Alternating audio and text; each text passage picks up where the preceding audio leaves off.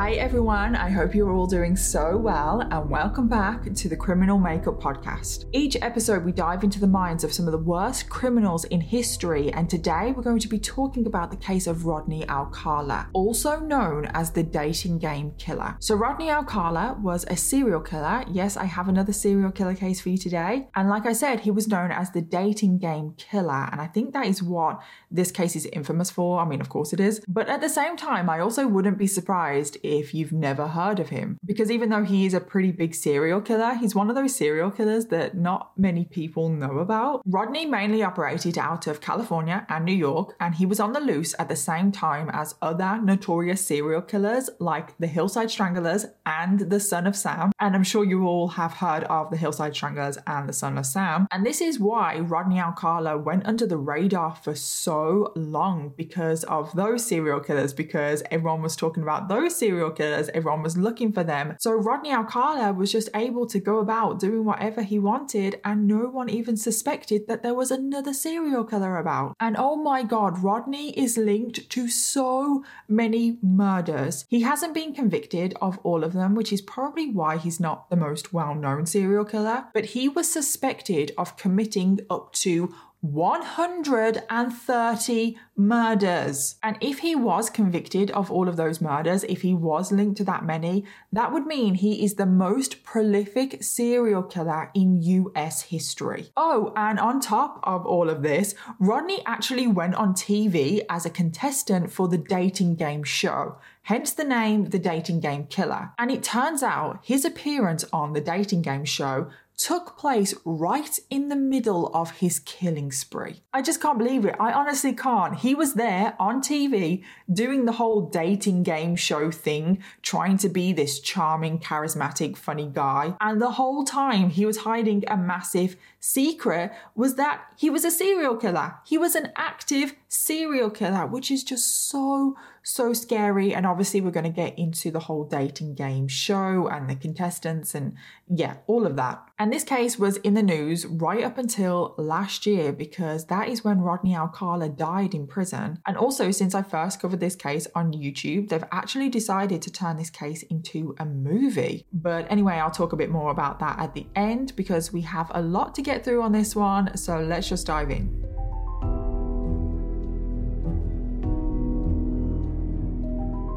So Rodney was born on the 23rd of August 1943, which means that he was a Virgo. Leo cusp, but, he's still a Virgo. And I just want to apologize to every single Virgo watching this right now because I've done more Virgos than any other star sign. And when I found out his birthday, I was like, oh my God, are you being serious right now? We have another Virgo. But then I got to thinking, I have actually personally known more Virgos than any other star sign. So then I was thinking, is there just more Virgos in the world? And it turns out that there are more Virgos in the world. September is actually the most popular birth month, and I know you can get Libra at the end of September, but, but you know what I mean. Clearly, people like to get down and dirty at Christmas and New Year. But getting back to the story, Rodney was born in San Antonio, Texas, where he lived with his parents, his brother, and his two sisters. And then when Rodney was eight years old, Rodney's father moved the whole family to Mexico because Rodney's grandmother was ill and she wanted to live her final years in Mexico. And I don't actually know, I couldn't find out when his grandmother did pass away, but she did. Um, and it was in like a three year period of them being in Mexico. And then after being in Mexico for three years, Rodney's dad just packed up and left. Don't know why, but but he did. And this clearly did leave a lasting impact on Rodney, as it would anyone. So then following the dad walking out, Rodney, his mom, his two sisters moved back to LA and they settled in Monterey Park, which from what I understand is like just a suburb of LA. From this moment on, actually had a pretty stable upbringing. I know, shocker, right? Normally there's like something significant. I mean, obviously his father leaving walking out is obviously significant, but he had quite an affu- I can never say that word affluent. Oh my god, you know what I mean. He had quite a stable upbringing. He even went to private school, and he was just described as a very kind, very respectful boy. And he was also this is a common theme, isn't it? He was also highly intelligent. And yeah, that's pretty much it. There's nothing really significant, nothing that stands out in Rodney's childhood or teenage years. And then after finishing school, Rodney did join the army. I don't really think he had aspirations himself to join the army. He was just following in the footsteps of his older brother, who was also in the army. And Rodney was in the army for about three years. He was a clerk. He didn't see any frontline action, anything like that. But, however, he did get into trouble a few times for going AWOL. And Rodney was medically discharged from the army for mental health reasons, as it said that Rodney had a nervous breakdown. Don't really know what caused this. I couldn't really find out. It's not really documented. And it was also around this time that he was diagnosed with a personality disorder, and he did spend some time in hospital for this. And then he did return home. He did return back to LA, and it said that once he returned home, his mental health did actually improve. I don't know if he was on medication. I'm gonna say he wasn't because I feel like if he was, I would have been able to find out. Um, but maybe it was just getting out of the army, going home, living back with his mom, made his mental health better. I don't know. So then, when he was back home, uh, he decided to enroll into a university and he did enroll into the UCLA Fine Arts program. And he was a photography major, which creeps me out now. You'll find out, but he uses his photography in a very creepy way. Definitely part of his MO. And also remember that I said that Rodney was very intelligent.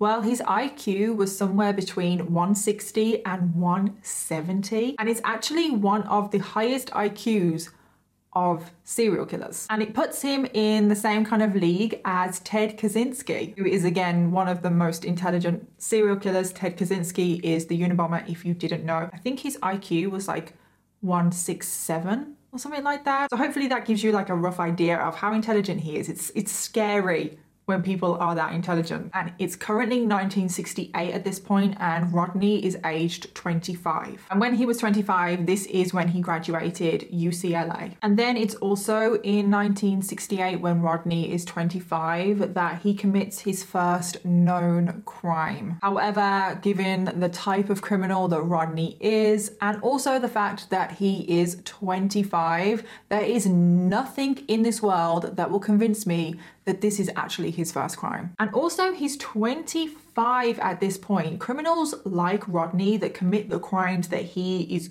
going to don't start at the age of 25. People like Rodney start committing crime and start committing serious crime from a very young age and they slowly progress, or sometimes they quickly progress, but it starts at a lot younger age than 25. So this is his first known crime, but let's be realistic, it's not. Anyway, this is the first time that Rodney comes onto the police's radar. So Rodney was spotted by another motorist um, because he was trying to lure a young girl into his car. And this young girl was Tali Shapiro, and she was only eight years old. And the motorist that was watching this go down instantly knew, like, this is weird, like something is wrong. And then he also noticed that Rodney's car didn't have any plates on it, which sent off like alarm bells, like ding, ding, ding, this is not right. And you know what? Thank God for this motorist. That is just what I want to say because he does come up later on in the story. So straight away, this motorist phones the police. He's like, uh, there's this dodgy man. He's trying to get this girl in his car. I'm following him right now back to his apartment. He gets to the apartment, so he knows the address, so he can tell the police. So the police, because of this motorist, are actually able to arrive at the scene pretty quickly. So they knock on Rodney's door. I personally think they should break it down, but I get they have to go through the procedures. They probably don't have the grounds right now to break down his door. So they knock on the door. Rodney actually, he doesn't come, he does come to the door, but he says through the door, like, oh, hang on, I've just got out the shower, I just need to get dressed. And Rodney just keeps delaying them. He keeps like trying to put them off coming in. So the police are like, uh, okay, this is not right. We need to break down the door now. And thank God they didn't wait any longer because when they broke down the door, what they saw was just an absolutely horrific scene. There was a young girl on the floor and she was in a pool of blood. And immediately the police that were at the scene thought there is no way that this girl is still alive because of how much blood is on the floor. And this little girl is Tali Shapiro, and not only is she in a pool of blood and they think that she's not alive, she has also been beaten quite badly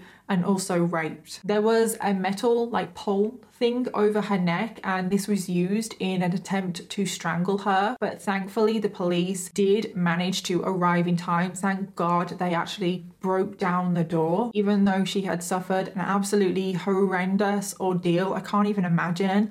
Thankfully, she was still alive. The police quickly searched the apartment, but they realized that the man that had committed this absolutely horrific act was nowhere to be found. And the police did make the decision, of course, to stay with Tali, to treat her, to help her, and they didn't go after Rodney at this point. But of course, at this point, the police have no idea who they're dealing with. But when the police do search the apartment, they did find some ID cards, so they do know Rodney Alcala's name now, so they can get it on the database because he does become a wanted man. But what is just so disturbing is in Rodney's apartment, they find lots of photography equipment, but also a load of photos of girls, of young women. And I think it was at this moment that the police and the authorities truly realize, and especially given the crime that he's just committed against Tali, they're probably thinking, oh crap,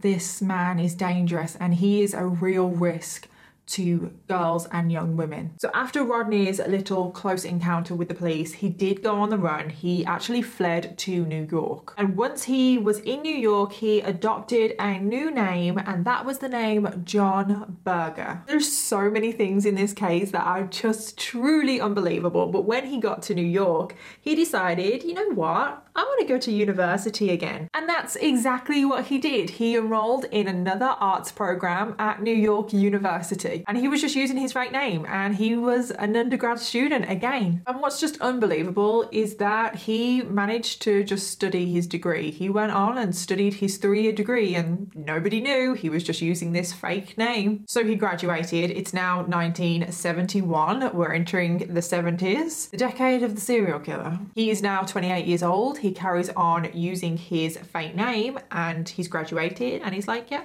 time to get a job. So he got a job as a counselor at an arts camp in New Hampshire. Definitely not a good place for Rodney to work because it was a camp for young girls and that was one of his preferred victims. And again, he's using his photography skills as well because not only is he a counselor at this camp, but he also works as a freelance photographer in Manhattan. And when he was a photographer, posing as a photographer, he would mainly target young women. And obviously, he was there for quite a while. But what's just so frustrating about this case is that we don't really know what he did. But it is believed that during this period where Rodney was studying at university, when he was working as this photographer and also as the counselor at the camp, that he was murdering multiple women. And it's thought that because the crime rate in New York City was so high in the 70s, that this was how Rodney was just able to get away with murder and just completely go under the radar. But even though we don't know most of what Rodney did in this time, unfortunately, we do know for certain one murder that he did commit. But at the time when Rodney did commit this murder, it wasn't actually linked to him. Like, he wasn't a suspect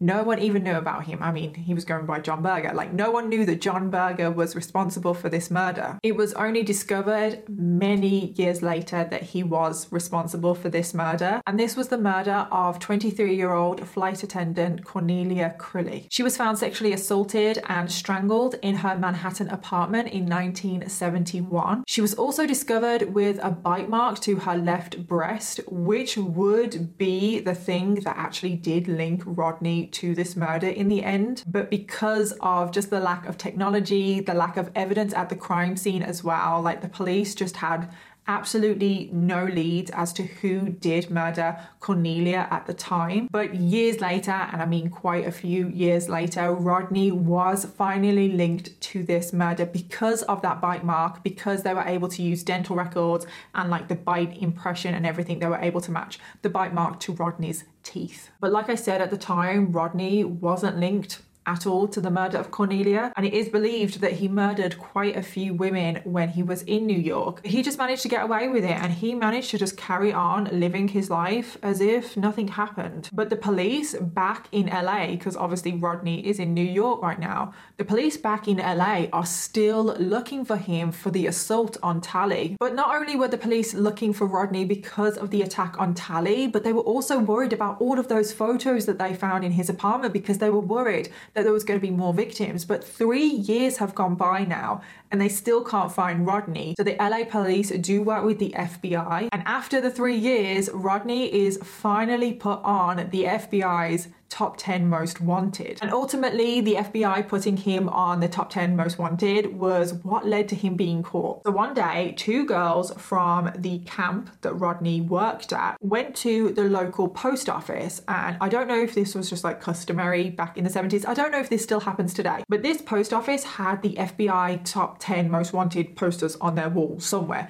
And the two girls saw Rodney's photo, but obviously they didn't know him as Rodney. They knew him as John Berger. And they looked at each other and they were like, oh my God, that's Mr. Berger. And the two girls immediately go back to camp and inform the camp director who then did phone the police straight away. And it wasn't long after this that the FBI turned up and arrested Rodney and they do extradite him back to California. So you're probably thinking, okay, so he's been arrested, but you said he was going to be on the dating game show. Like, where does that fit in? These stories are never that straightforward, are they? Because this is where this story should end but it doesn't. Unfortunately, this has become a common theme, hasn't it, in these videos that it just seems that the worst people seem to worm their way out of everything. They find loopholes. So Rodney is initially arrested for his attack on Tali because even though they're suspicious of him because of the photos, they have no evidence. They just go with the assault on Tali. But Tali and her family have now relocated to Mexico. I mean, it's been three years since this attack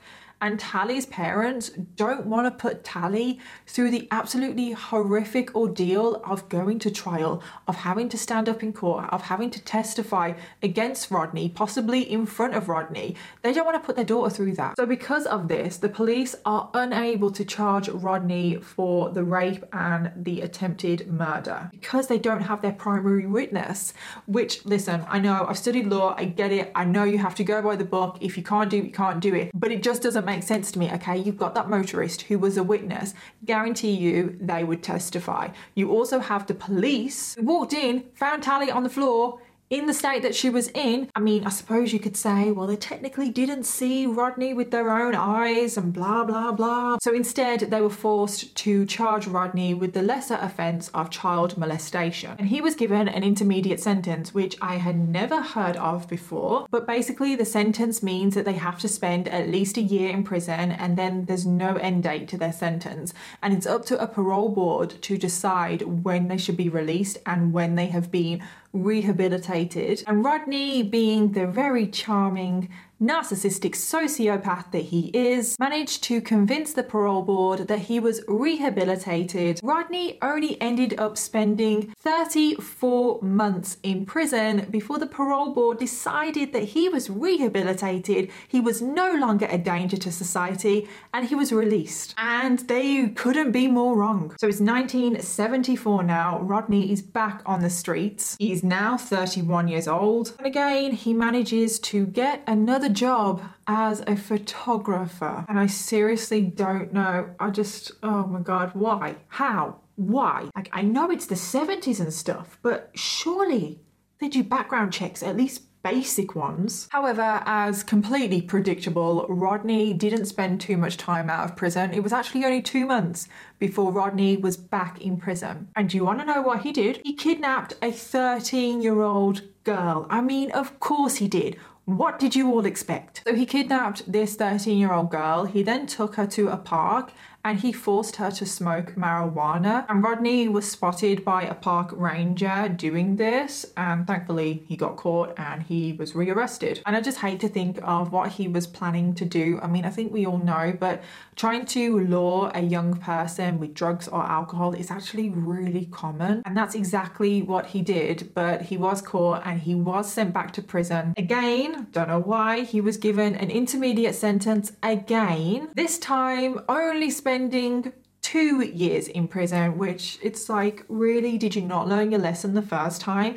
He's basically committed, or at least tried to commit, the exact same crime. He's kidnapped a young girl God knows what he was planning to do with her. I mean, this just clearly shows that he wasn't rehabilitated and he is able to manipulate people into thinking that he is when he isn't. It's like, why can't people learn their lessons? There is just no doubt in my mind that he was planning on killing this 13 year old girl. No doubt. I just want to know why the parole board thought, with his history, he should be released after two years. So Rodney is back out of prison yet again. And Rodney goes to his parole officer and asks him if he can travel to New York to see his family. And believe it or not, the parole officer lets him. So Rodney, now in his early 30s, goes back to New York for a few months in 1977. And it is believed that during this period when Rodney went back to New York, he went back to doing exactly what he's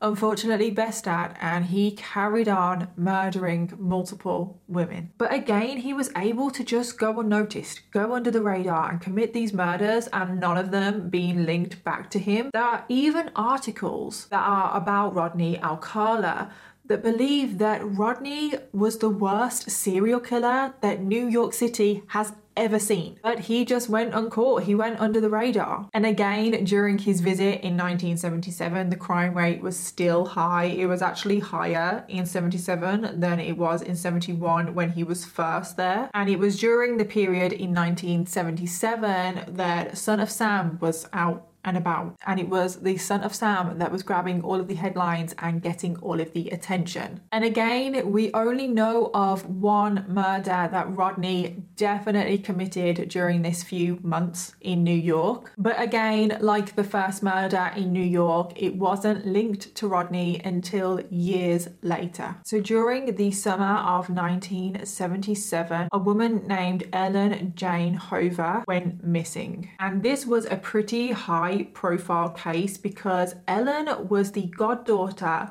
of Dean Martin and Sammy Davis Jr. So those were the kind of circles that her and clearly her family ran in. So you can imagine this case did gain a lot of attention. And when investigators were looking into the disappearance of Ellen, they saw that she had a diary, they looked into it, and she did make an entry for the day that she went missing. And in that entry, she said that she was meeting a man for lunch named John Berger. And this is finally when investigators linked the name John Berger to Rodney Alcala. But at this stage, they have no evidence. They haven't even found a body of Ellen. She's just missing right now. So even though that they know, oh, John Berger is not actually a real person, it's actually Rodney Alcala, who has been to prison for other crimes, they can't convict him of anything because they don't have any evidence. But then it was nearly 40 years after this that Rodney actually did admit to this murder. So after his few months in New York, Rodney, for whatever reason, decides that he wants to go back to LA and he applied as a typesetter for the LA Times.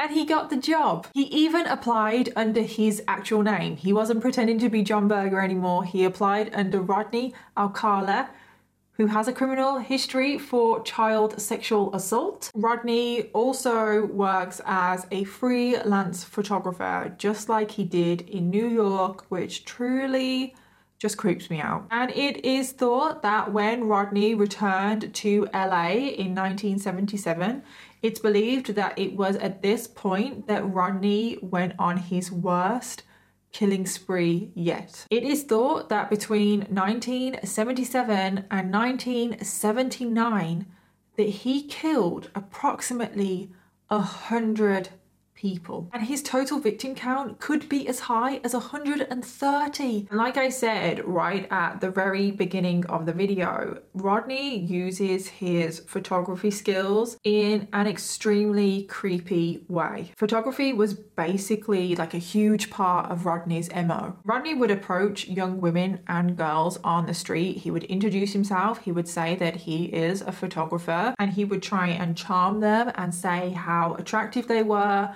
and say that they could be a model and that he would like to take their photo, which just truly just makes my skin crawl. If anyone approaches you and says, Can they take a photo of you? say no. He would then offer to take them to different locations so he could take photos of them like on set, like in different places and stuff. And oh god, it just oh, it just makes my skin crawl. It just is disgusting. However, once Rodney was able to lure these women and young girls to these different locations, this is where he would rape them and then strangle them. But he wouldn't strangle them like until he killed them. He would strangle them until they would fall unconscious. He would then bring them back round and he would keep repeating this however many times he wanted to get his kick out of it until he eventually murdered them. He would also bite some of his victims as well, which we obviously discussed during that first murder in New York. He would just murder them in such a sick, sadistic, horrific way. And Rodney's victims had quite a wide age range, which is kind of rare for a sexually motivated criminal like Rodney is. Some of the girls that he would target were as young as eight, just like Tali Shapiro was. And then some of the other women would be late 20s. And obviously, late 20s, still incredibly young, I'm not saying that. But when you compare late 20s to an eight year old, that is quite a wide range. And that is just so strange for a sexually motivated offender like Rodney is. Normally, they have a specific type. But again, even though he was committing so many murders, Rodney just got away with it. LA also had a problem with serial killers. I feel like everywhere did in the 70s. And during this period, this is when the hillside stranglers were at large. And I don't know if Rodney is just getting really lucky with these other serial killers out on the loose. It's just like, how did he keep managing to go under the radar for so long? And what is just a weird little link between Rodney and the Hillside Stranglers is that one of Rodney's victims was actually thought to be a victim of the Hillside Stranglers. And what is probably even stranger is that Rodney was interviewed as a suspect, not for his own murders or anything like that. We know that he's going completely under the radar for his own murders. He was interviewed as a suspect because the police thought that he might have been one of the hillside stranglers. It's like the police are interviewing a serial killer because they think he's a different serial killer, but he's still a serial killer. They just don't know it yet. In the end, though, he was ruled out as a suspect in the Hillside Strangler murders because there was just no evidence linking them to him. And then, just one of the strangest things about this case is that Rodney actually made it onto the TV.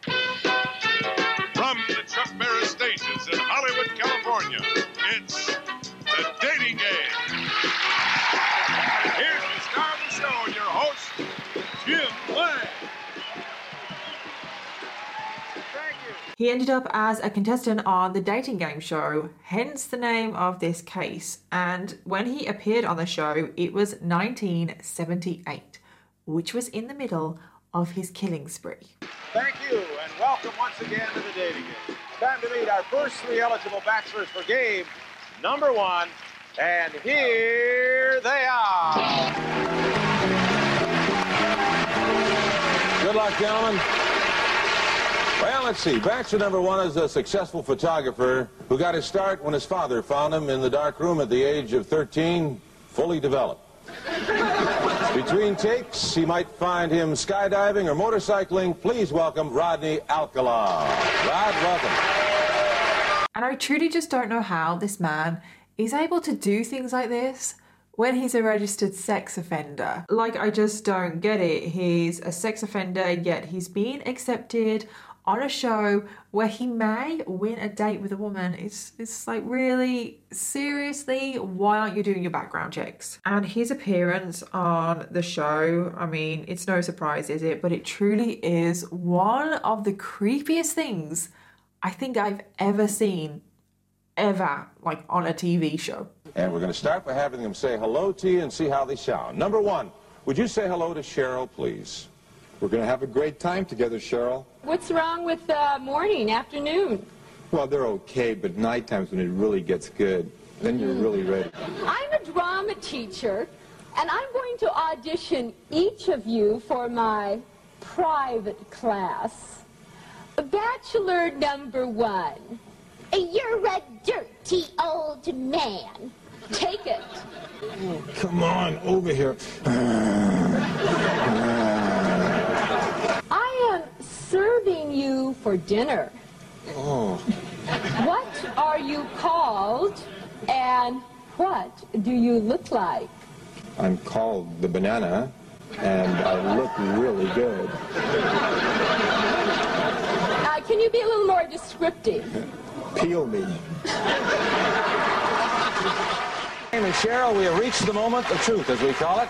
You've heard from the bachelors. You got some great dramatic presentations, some good answers. But now, I'm going to ask you a question. Will that date be bachelor number one, bachelor number two, or bachelor number three? Who gets the dates? Well, I like bananas, so I'll take one. Number one, bachelor number one. All right. And somehow, as you've just seen, Rodney managed to win. Look, like, h- how? But backstage, Cheryl actually got to meet Rodney face to face and he creeped her out. Have fun playing tennis.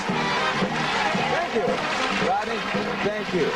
Okay. You can go relax, meet each other, say hello, get acquainted, and then. And she actually spoke to the producers and asked them, like, can I get out of this date? Like, do I actually have to do it? And she just point blank refused to go on the date, which ultimately was probably the best decision she could have ever made because I think we all know what Rodney was planning. Ultimately, the date didn't go ahead. Cheryl was completely fine. Uh, she was probably very creeped out but she was fine. So, like I said, Rodney was right in the middle of his killing spree when he was on the dating game show. And his killing spree carried on for an extra year after the show. But eventually, after so many years of just getting away with murder, Rodney was finally caught. And this all started with the murder of 12 year old Robin Samsoe. So, on the 20th of June 1979, Robin had arranged to spend the day with her friend Bridget. And they had arranged to spend the day at Huntington Beach, which is just outside of LA. Whilst the two were at the beach, they were approached by a strange man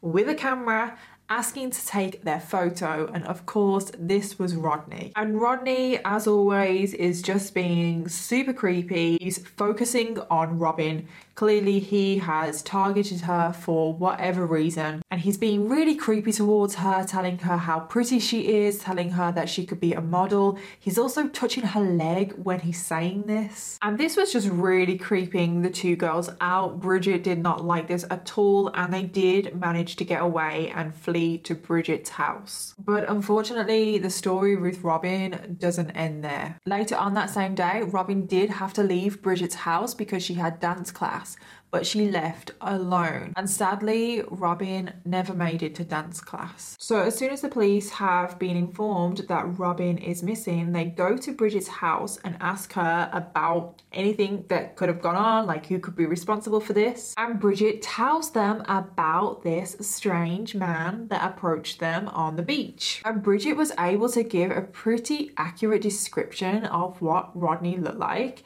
Uh, and the sketch that was made from her description is pretty spot on. Like, normally these sketches can be a little bit dicey. Like, most of the time, they don't really look like who they're supposed to look like, but this one is pretty spot on. And it would be this sketch that ended up being the downfall of Rodney. They did broadcast this sketch on the TV, and can you believe that the motorist, if you remember way back at the beginning of the story, the motorist that basically saved Tali's life, the one that followed him in the car, the one that reported him in the first place, this same motorist saw the sketch on TV and phoned up and was like, uh, hello, we had dealings with him like 10 years ago. And I can't believe what are the chances that he's actually watching the TV at the same time that that sketch is being broadcast. I mean, wow, what are the chances? But also, that motorist is a good Samaritan. Like, truly, they are. But also, I just feel like it's karma, isn't it? Like, that motorist was determined to get Rodney. But very sadly, before the police were able to arrest Rodney and save Robin,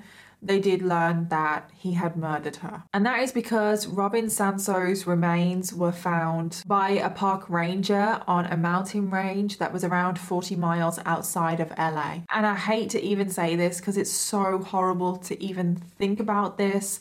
But there was only a skeleton left because animals had completely ravaged her body, which is just so it's so heartbreaking. So obviously, this wasn't just a kidnapping case now, this had turned into a murder case.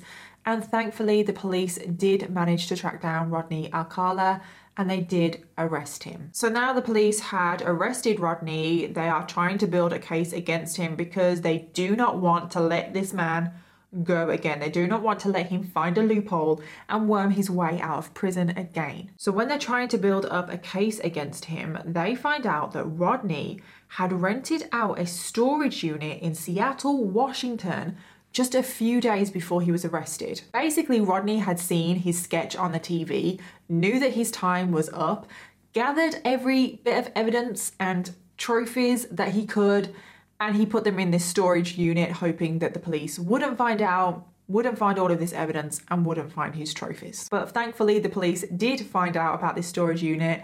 They went to the storage unit, and what they found was disturbing.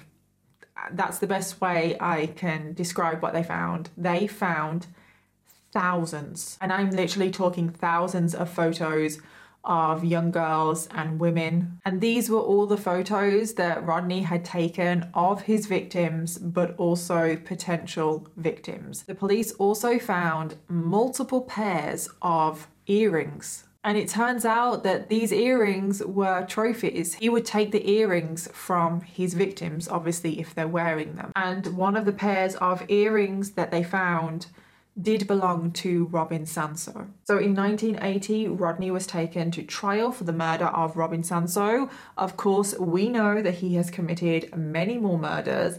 The prosecution knows this, pretty much everyone knows this, but there just isn't enough evidence right now to take him to trial for other murders, so they just have to take him to trial for the murder of Robin. And at the trial, he was found guilty and he was sentenced to death. But the story, of course, doesn't end there. Four years later, his conviction was overturned by the Supreme Court. Why Supreme Court? Stop butting in. And this is because the jurors in Rodney's trial were improperly informed of his prior sex offences.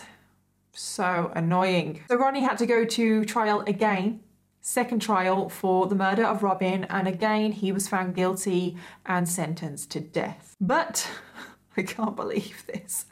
Why? 15 years later, after this second trial, his conviction was overturned again. And this was because of an issue with one of the witnesses in the second trial. It's like, oh my god, how lucky is this man. So it's now 2003. Like, how did we jump that far ahead? He should be in prison, it should be dealt with. But no, we're in 2003 and he's going to trial for the third time for the murder of Robin Samsoe. And I cannot even imagine Robin's family having to go through three trials. So the prosecution are preparing the case again, and this time they decide, you know what? We're not going to let him get off this time. We're not going to just get him for the murder of Robin. We're going to get him for as many murders as we can. Because they knew that there were other victims out there. All they needed to do was find them and then link them to Rodney. And this is when a few unsolved murders were finally linked to Rodney using DNA evidence, which obviously they didn't have back when Rodney was initially arrested, but using the earrings that they found in the storage unit, they linked Rodney to the murders of Jill Barcomb, Georgia Wixted, Charlotte Lamb, and Jill Parenteau. And Jill Barcomb, by the way, was the victim that initially was thought to be the victim of the Hillside Stranglers. And it wasn't until years later that DNA proved that it wasn't the Hillside Stranglers, it was actually Rodney Alcala. All of these women were murdered in California between the years of 1977 and 1979. So, along with Robin Samsoe, Rodney was being charged with five murders in this third trial. And during the trial, Rodney actually decided that he was going to represent himself because he's a narcissist, basically. If you decide that the death penalty is appropriate punishment, you shouldn't feel too good about it. And his behavior, ugh, so annoying. He's so arrogant. He spent five hours acting as both interrogator and witness. He was using different voices, he was going back and forth. He was just using this as a stage. He just wanted to perform, he wanted attention. And he got it. And in just an absolute horrible twist, this should not have happened. This should not be allowed. Robin's mom was called to the stand and she was interrogated by Rodney Alcala. Like, how how do they let this happen like how have they let the person that murdered her daughter interrogate her No testimony from anyone other than Mrs. Frazier that Robin's ears were pierced. Uh, none of her friends were aware of that. Uh, they were unaware of her wearing earrings. And uh, Mrs. Frazier had plenty of opportunity to provide you, the jury, with a picture of Robin wearing earrings. She stated on the stand that she had pictures of Robin, and if Robin, like she says, uh, wore earrings all the time, that was her habit, then there should be some earrings, some pictures with earrings. and i truly don't know how she did it. I, I don't know how i don't know how she did it. I don't. And by the time this trial ended as well thankfully rodney was found guilty again and he was sentenced to death. And this time the conviction stuck and it wasn't overturned. And shortly after this trial, prosecutors in New York also wanted to charge Rodney with the murders of the two women in New York that we've already discussed in this story. So that was Cornelia Crilley and Ellen Jane Hover. But because Rodney was already on death row, they decided that they weren't going to pursue it for whatever reason and they didn't actually ever go to trial for those murders. And Rodney was never convicted for those two murders, but we know that he did them. The police also released 120 of the photos that they found in Rodney's storage unit because they wanted to see if there was any more missing people, any more victims that they could link back to Rodney. The police were unable to release 900 of these photos because they were too sexually explicit. And in the weeks after the photos were released, 21 women came forward to identify themselves. And very sadly, six families came forward and said that they did recognize one of their family members that did go missing years and years ago and that they have never seen again. From releasing these photos, though, the police were able to bring another murder charge to Rodney. In 2013, a woman came forward and said that from the photos, she recognized one of the women in the photo. And she said that the woman that she recognized was her sister.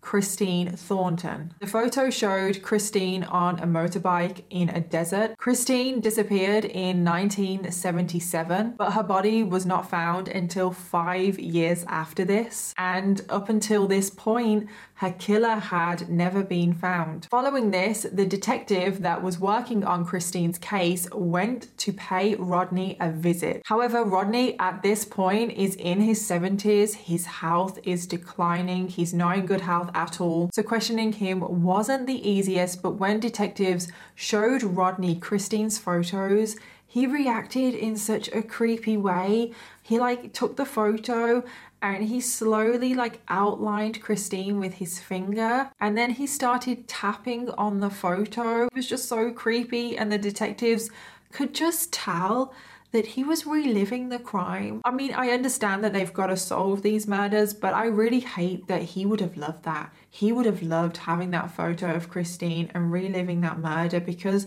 the photos to Rodney are his trophies as well as the earrings. Rodney admitted that he was the one that took that photo of Christine, but he didn't actually admit to the murder. But again, we know that he did. But even though he didn't admit to the murder, they were still going to try and take him to trial for it. And it did take them a few years to build up their case. And it's 2016 now. They want to take him to trial for the murder of Christine. However, in 2016, Rodney's health was just declining rapidly and he was just too ill to stand trial. So again, he was only charged with Christine's murder. He wasn't actually convicted for it. So in the end, Rodney was only ever convicted for five murders, but we know for certain that he definitely committed eight. But authorities think that he could be responsible for up to 130 murders. And if he was linked to this many murders, this would make Rodney Alcala the most prolific serial killer in the US ever. And normally I'm quite skeptical when numbers like that are thrown out there, but in the case of Rodney, I wouldn't be surprised. I'm not saying that he killed 130 people because that does seem like a lot, but with Rodney and how he operated, I wouldn't be surprised. And then on the 24th of July, 2021, Yes, literally last month, Rodney Alcala died of natural causes. He died at the age of 77 whilst he was awaiting the death penalty. And he passed away in none other than Corcoran Prison, which you will know all about if you watched my Jamie Osuna case. And something that I just found, I don't know, is it karma? I, I don't know. Like, I don't know. It's definitely not a coincidence. But he died on the 24th of July, and the 24th of July was the date that he was arrested for the murder of Robin Samsoe. And I just don't think that that is a coincidence.